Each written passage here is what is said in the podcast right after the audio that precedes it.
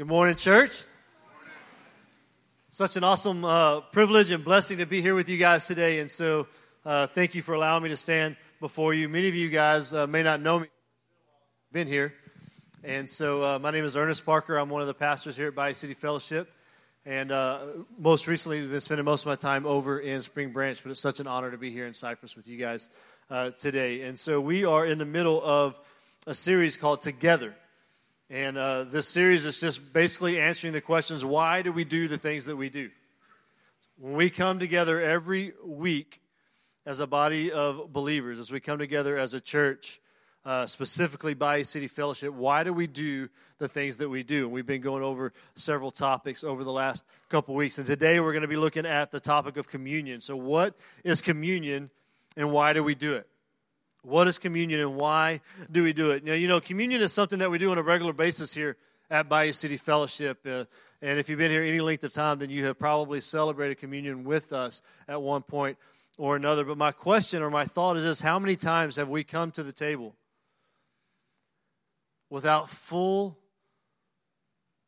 knowledge? Or maybe there's the knowledge, but not full acknowledgement of what we are doing when we come to the table and we partake of the Lord's Supper, when we take of communion? How many times do we come and we take of the bread and we drink of the cup and we really just do so out of ritual or out of habit or out of just mere following the crowd and we don't fully wear the weight of what the bread and the cup means?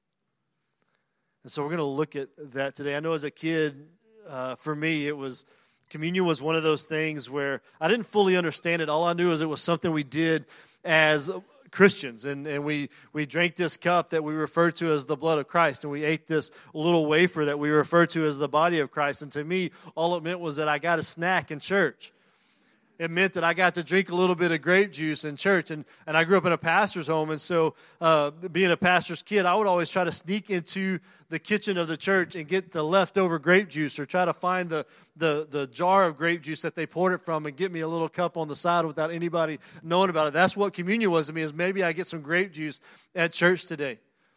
And of course, as I grew, so did my understanding of communion. But we all come from different walks of life. And we all may be here today, and several of us have different understandings of what communion is, or maybe even different um, remembrances of communion and what that means to us. I remember my son Colton, whenever I was a pastor up in uh, Abilene, Texas, and we had done communion one day, and and we were collecting the cups that were left over, and, and we were the ones that had not been drank.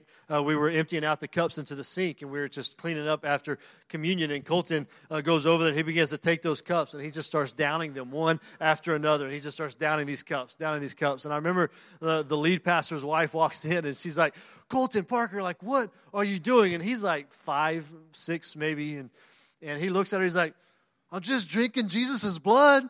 And he just keeps on like drinking the cups, you know. So we have these different understandings of what communion might be. And so uh, you may be here this morning and you don't know what communion is.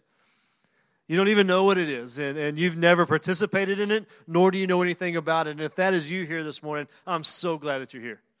And you're so welcome here. Or maybe you're here this morning and you've taken communion with us in the past, or maybe you've taken communion with a, a, another church in the past, but you don't truly understand the significance of it or the purpose behind it. You've just done it because it's something the church did. So if that is you this morning, I'm so glad that you're here and you're so welcome here. And then maybe you're here this morning and you know what communion is and you know why we do it and you know the significance and the purpose behind it, but you just need to be reminded of the weight that it carries. You just need to be reminded of the truth that lies behind it and how holy and sacred it really can be. And so, if that is you, so glad you're here this morning. Wherever you are this morning concerning communion, my hope and my prayer is that when we leave today, we'll all do so knowing fully what communion is and why we as a church participate in it. And so, if you have your Bibles, turn with me to Matthew 26. Matthew chapter 26, and we're going to start in verse 17.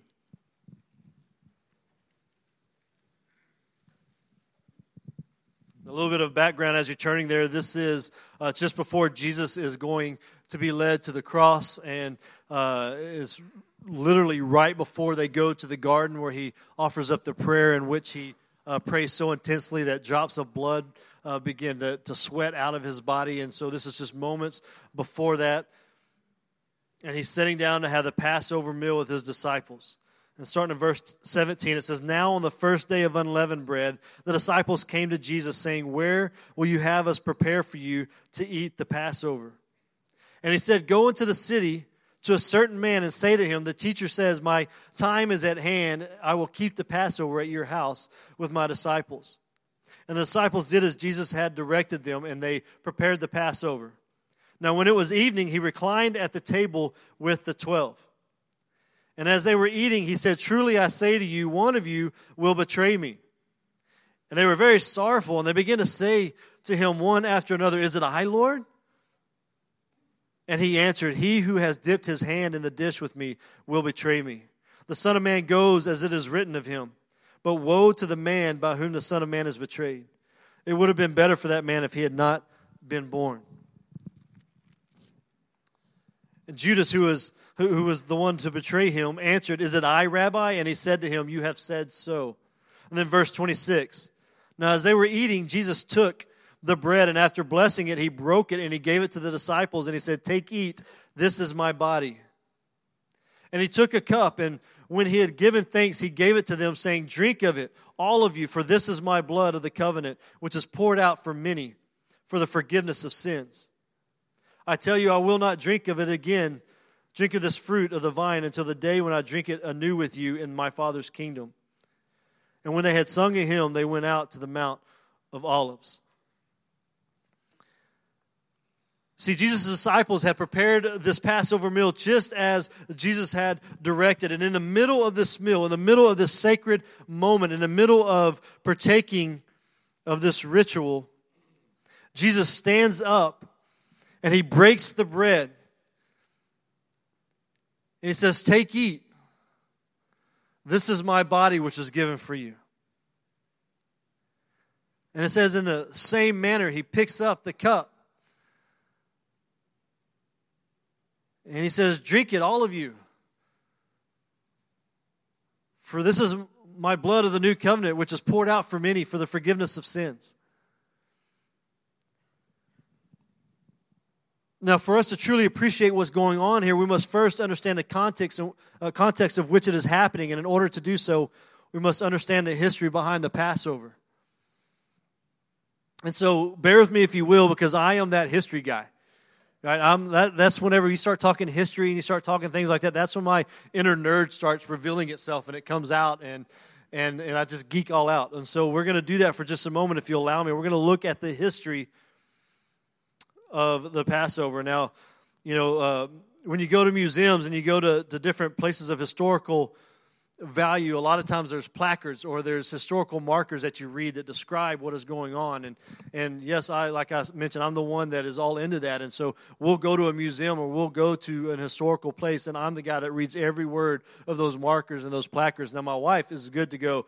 Oh, this is a great room. This happened here. Wonderful. Let's go to the next room. And so many times we get separated. I don't know where she's at, and she doesn't know where I'm at because she has walked on, and I'm still reading the very first plaque we came to. And so the last time we went to the Alamo, I think it took me like three hours to go through it, and it took her like, you know, 20 minutes. But that's how I am. I like to read the placards. And so we're going to do that today. We're going to read the historical marker, if you will, of the Passover.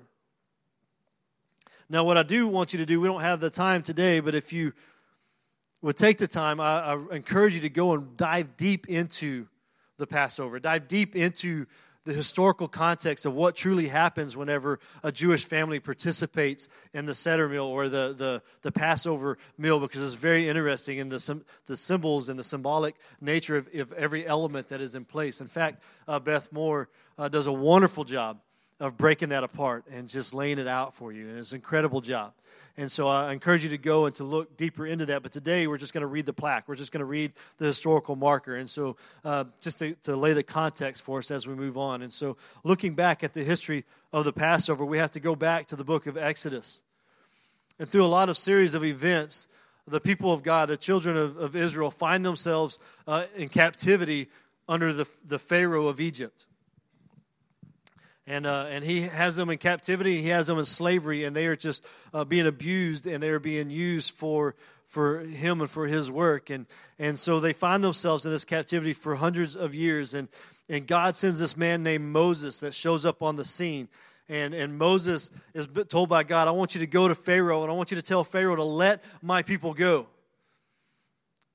And so Moses, through a lot of persuading, finally says, Okay, I will go. And so he goes to Pharaoh and he says, God says that he wants you to let his people go. And Pharaoh's like, Are you nuts? Like, I'm not letting these people go. They are my slaves, they are my property. Now go on about your business and get out of here. And so Moses comes back and he says, God wants you to let his people go. And if you do not, there are going to be consequences. There's going to be these plagues that are uh, going to come uh, upon the people of Egypt. And so Pharaoh's like, I'm not going to let the people go. And so we begin to see plague one after another come. And we begin to see consequence one after another come against the people of Egypt.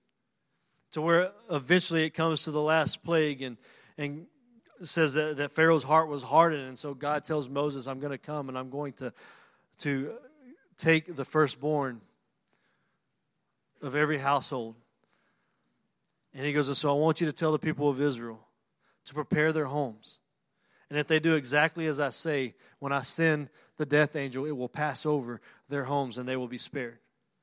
And he's like, I want you to take a spotted lamb. And I want you to sacrifice that spotted lamb. And I want you to take the blood of that lamb and I want you to wipe it over the frame of your house. I want you to wipe it over the doorpost of your house. And then I want you to take the meat of that lamb and I want you to roast it and I want you to eat it in sacrifice to me and in obedience to me. And so Moses tells the people that. And, and so they go and they get their lambs and they begin to sacrifice the lambs and they take the blood and they put it over the door frames of their home. And, and then the death angel comes just as God has promised. And everywhere he saw the blood of the lamb over the door frame, over the doorpost, he passed by and that family was spared. That household was spared. That firstborn was spared. And then as a result, Pharaoh out of desperation, goes to Moses and he says, Go, take the people, get out of my land, flee. Here, go. And so they leave, and they're, they're, they are able to leave out, or, out from underneath the, perse- the persecution and the bondage of slavery that they had been in. And so this Passover meal was an annual ritual that was instituted by God to remind the Israelites of God's faithfulness and redemptive work. Uh, in the past, by freeing them from slavery in Egypt, but also in the future as they look to the coming of the Lamb of God that will fulfill the promises of God that we find in Exodus 6. The promises of a Messiah that would come and would bring ultimate redemption to their people. And so they look back at what God had done and look forward to what God is going to do. And it was an annual meal year after year. And so it's in the middle of this sacred meal that Jesus breaks with tradition and announces, This bread is my body given to you, and this cup is my blood, which is poured out to you. And for us, that may not seem like a big deal. But to the Jews at that time, it would have been a huge deal.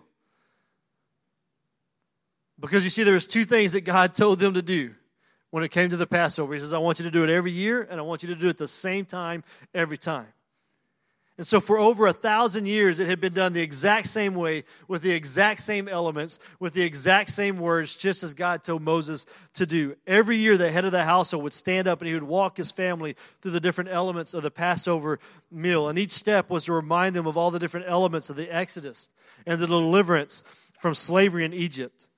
The people of God had been doing this since the first Passover until the night Jesus was in the upper room with his disciples. And he stands up and says, This is my body and this is my blood. Now, I wonder if the disciples were there, if their minds automatically flipped over to John whenever he tells them, Unless you eat of my flesh and drink of my blood, you have no life in you. And so he says, This is my body and this is my blood. And so, why was Jesus breaking tradition? Why was he flipping the script? Why was he changing things up? Because he knew that in just a few moments everything was going to change forever. He knew what lay just ahead. And he knew that he was about to give himself as the final sacrifice that would take away the sins of the world and forever change everything. And so he comes and he changes tradition. He says, No longer do we look back over the Passover to the Passover lamb. No longer do we rely on this lamb that we slaughter uh, as sacrifice to God, but now we look to the sacrificial lamb of God. Because I am the bread, I am the blood, I am the sacrifice that is going to take away the sins of the world. So Jesus is basically saying all this meal represents all that we celebrate and all that we anticipate with the participation of this meal. It's me. I am the ultimate fulfillment of God's promise to redeem his people. You know, it reminds me of when Jesus began his earthly ministry and he goes into the temple and he opens up the scroll and he turns to Isaiah. And after quoting the prophecy of Isaiah, he goes, Today this prophecy is fulfilled.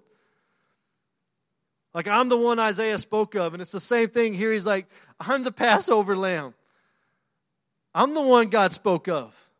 I'm the one that's going to bring freedom. And so he breaks tradition and begins a new tradition. You see, ever since the beginning of time, it has always taken death and it has always taken blood to cover up sin. We go all the way back to the garden where man lived in perfect harmony with God, and they lived in perfect harmony with nature, and they lived in perfect harmony with all living creatures and with one another. But in the midst of that harmony, they chose to disobey God and they partake of the fruit. And at that moment, sin enters into the world. And in that very moment was the very first time that blood was shed to cover that sin. Because see, Jesus steps onto the scene, and Adam and Eve, they run and they hide because it says now they all of a sudden were aware of their nakedness and they were hiding in shame. And what did Jesus do? He took an animal and he killed it and he created for them clothing to cover their nakedness and their shame. For the very first sin, it took blood and sacrifice to cover sin. And it hasn't changed up until today. In Egypt, it took the sacrifice of the Passover lamb for the death angel to pass over the house and provide salvation. All through the Old Testament, with the Old Testament sacrifices, it took the death of a sacrificial lamb to cover up the sins of the people. And so now Jesus comes on the scene and he says, I'm offering my body and I'm offering my blood to be the sacrifice. But I don't come to just cover sin, I come to abolish it. I don't come to just cover up sin so that a year from now you have to do this all over again. I come to permanently take away the sting of death and to take away the power of sin over your lives. In John 1 9, uh, 129, John the Baptist sees Jesus and he proclaims, Behold, the Lamb of God who comes and takes away the sins of the world. And so at this moment, Jesus, in essence, is saying, Behold, the Lamb of God who takes away the sins of the world. I'm the body. My body is the bread. My blood is the cup. And so, with that foundation, what is communion? Communion is a time that we gather together as one body. 1 Corinthians 10 17, Paul says this because there is one bread, we who are many are one body, for we partake of that one bread. So we come as one body to remember and to reflect upon what Christ did for us, giving us his life for us so that we may have true life. And we come to celebrate the freedom that we now have through relationship with him. One theologian says this about communion. He says, The Lord's Supper communion is the means of inspiring the believer's faith and love as he or she reflects again on the wonder of the Lord's death and the fact that those who believe in him will live everlastingly.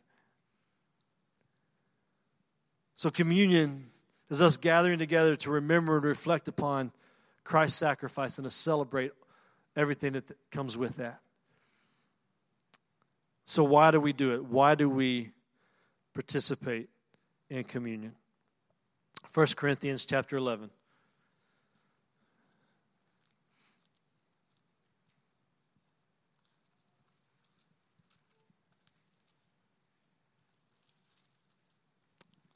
First Corinthians chapter 11, starting in verse 23. It's Paul speaking. He says, For I received from the Lord what I also delivered to you, that the Lord Jesus, on the night that he was betrayed, he took bread, and when he had given thanks, he broke it. And he said, This is my body, which is for you. Do this in remembrance of me. And in the same way, also, he took the cup after supper, saying, This cup is a new covenant in my blood. Do this as often as you drink it in remembrance of me. For as often as you eat this bread and drink this cup, you proclaim the Lord's death until he comes. So, why do we take communion? Why do we take the Lord's Supper? The first reason we take communion is to remember. It says, Do this in remembrance of me. And so we do so to remember. To remember what? The sacrifice that Christ paid for you and I. You see, the Bible is very clear that each and every one of us have fallen short of the glory of God. It says that all have sinned and fallen short of the glory of God. It says that there is none righteous, no, not one. And, and every single one of us in this room, if we're being honest with ourselves, we would be the first to raise our hand and say, Man, I know I've messed up. I know I've fallen short. I know that describes me. But it goes on to say that the wages of sin is death. That's not good news. Nobody's righteous. Nobody measures up. We've all sinned. We've all fallen short. And the wages of sin is death. And so each of us carry a penalty of death over our head. But it goes on to say the gift of God is eternal life through Christ Jesus our Lord. And so Christ comes and he gives his body as the bread and he gives his blood as the wine.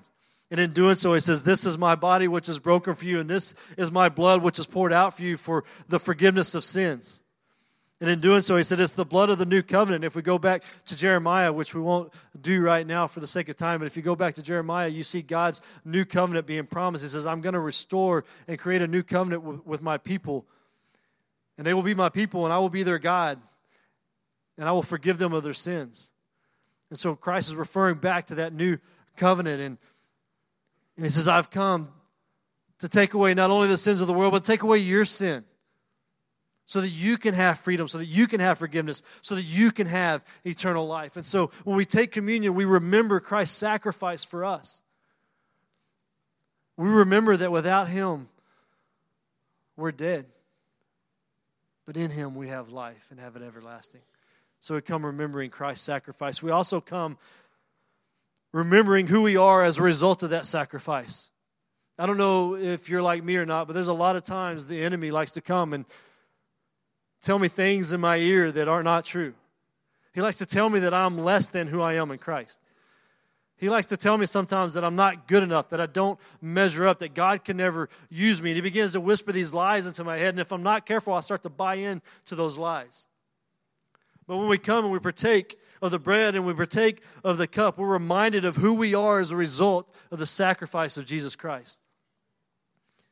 John 1:12 says that we are God's child, the creator of all things, the one who holds the stars and the planets in their, in their perfect place. He looks at you and he looks at me and he says, "You are my son, you are my daughter." So through Christ, we are God's child.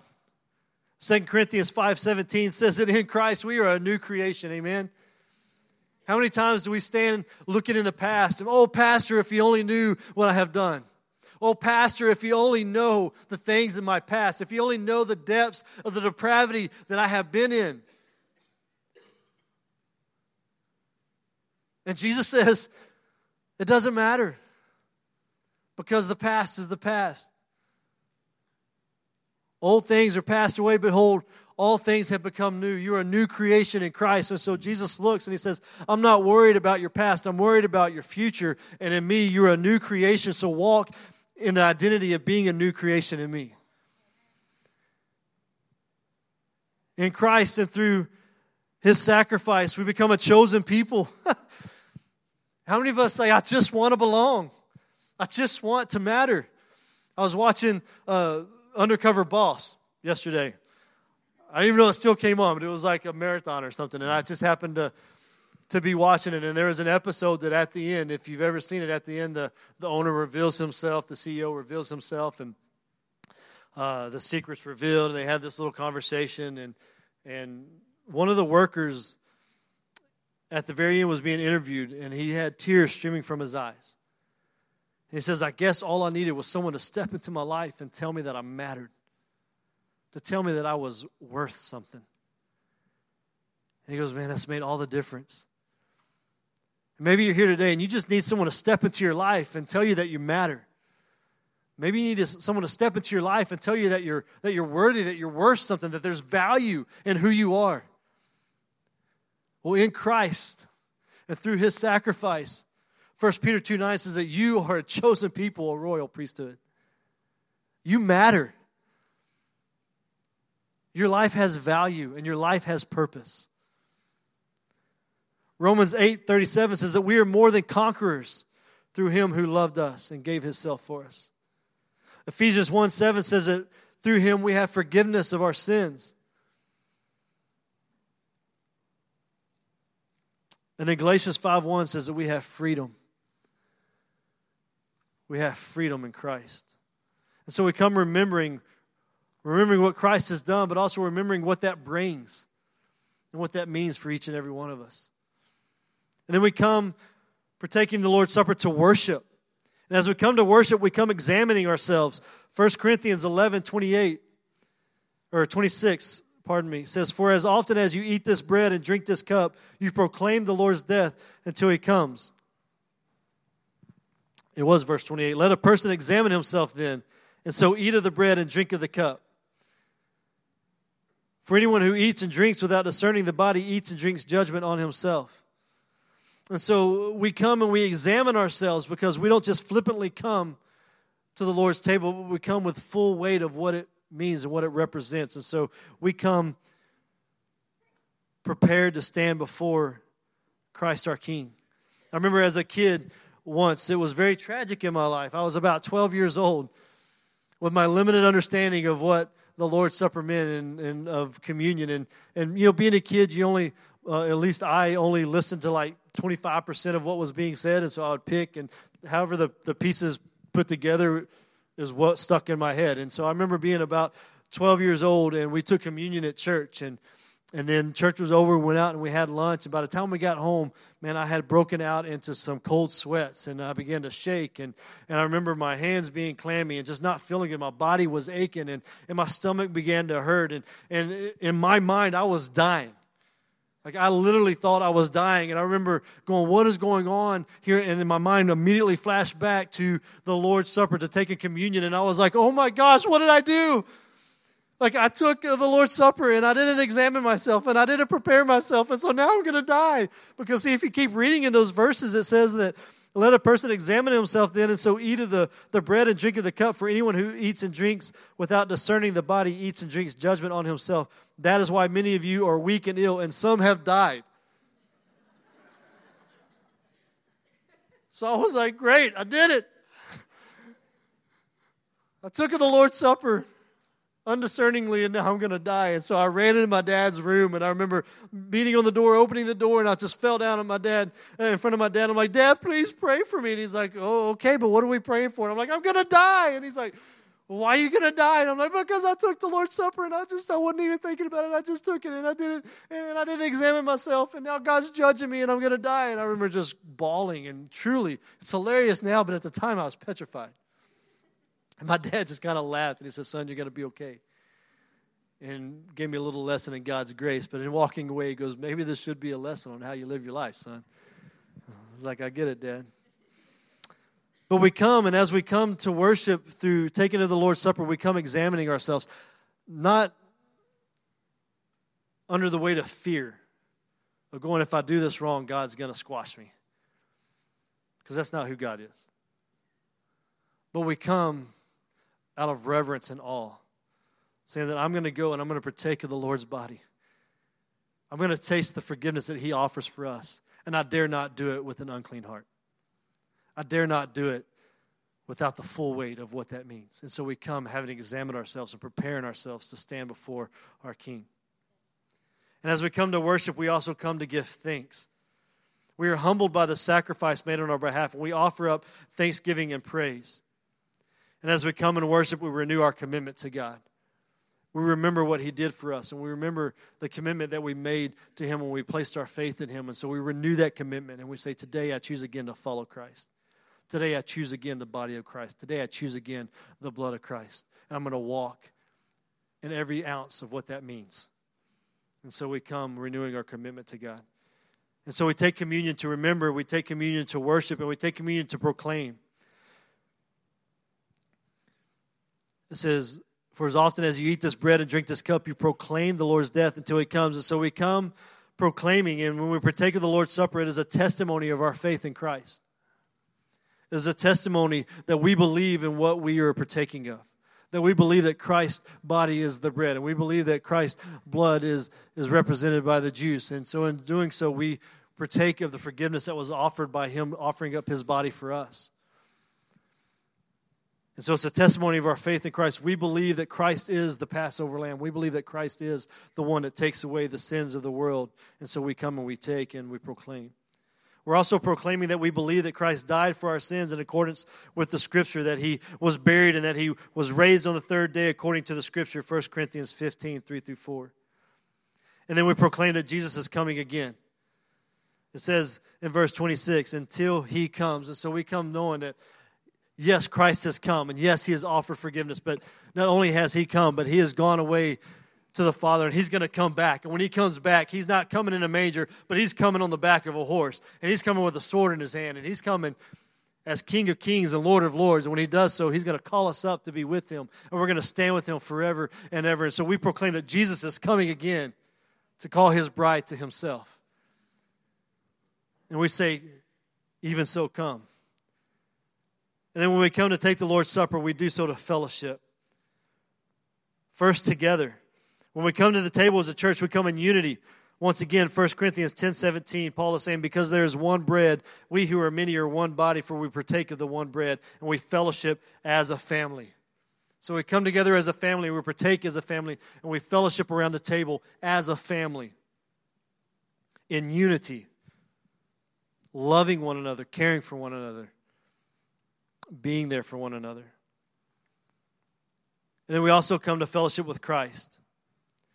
Now, we do not believe that the elements of communion, that the, that the bread actually becomes the body of Christ. We do not believe that the blood actually, or the juice actually becomes the blood of Christ. That's not what we believe, but at the same time, we also believe that they are more than just mere symbols. They're more than just mere memorials of what Christ has done. In breaking the bread, Jesus says, This is my body, as he held it out. And in blessing the cup, he says, This cup is the new covenant of my blood. And so we believe that the bread and the wine symbolize the body and the blood of Christ, but we also believe that Christ is spiritually present in a special way as we partake the bread and the wine. That he is here in that moment. And he blesses that moment as we take the bread and as we take the cup and as we remember what he has done for us. Matthew 18 20 says, Where two or more are gathered in my name, there I am among them. And so as we come and we take, we fellowship with Christ. So as we come and partake of communion today, let us do so with flesh, uh, fresh clarity and with a renewed faith.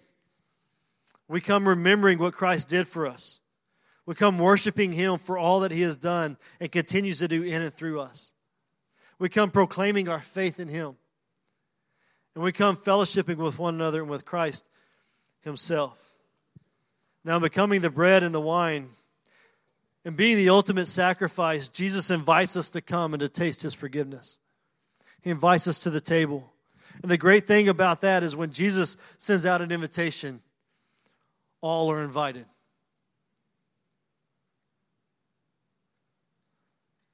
So if you're here today and you're in need of grace, the table is for you. If you're here today and you're in need of forgiveness and freedom, the body of Christ and the blood of Christ is here for you. If you're in need of a Savior, you're invited to come and taste forgiveness this morning. John 3:16 says for God so loved the world that he gave his one and only son that whoever believes in him will not perish but have everlasting life. And so if you're here this morning and you don't know Christ, that can change because he's saying, Come, come and take. Come and taste the forgiveness that I offer you. Romans 10 13 says, For all who call upon the name of the Lord will be saved. So the invitation is here today to come and partake of the body of Christ, to come and partake of the cup of the new covenant, which is Christ's blood. And in doing so, we remember what he did for us. And in doing so, we worship him. And in doing so, we proclaim our faith in him. And in doing so, we fellowship with one another and we fellowship with Him. And so when we come to the table with this new sense of what it means to take communion and why we do it, it allows us to do so taking on the full weight and brevity of what that means. So when we come, we don't just, we're not just eating a piece of bread and drinking a sip of juice. We come remembering. We come with thankful hearts for all that Christ has done for us. And so, Father, we thank you. I thank you for the broken body of Jesus Christ that was given for us. And I thank you for the cup, for the, the blood of the new covenant that was shed for the forgiveness of sins. Jesus, if it wasn't for you and your sacrifice, we would still be in a lost condition with nowhere to go. But it says you have come to give us life and give it more abundantly. And so we say thank you. In Jesus' name, amen.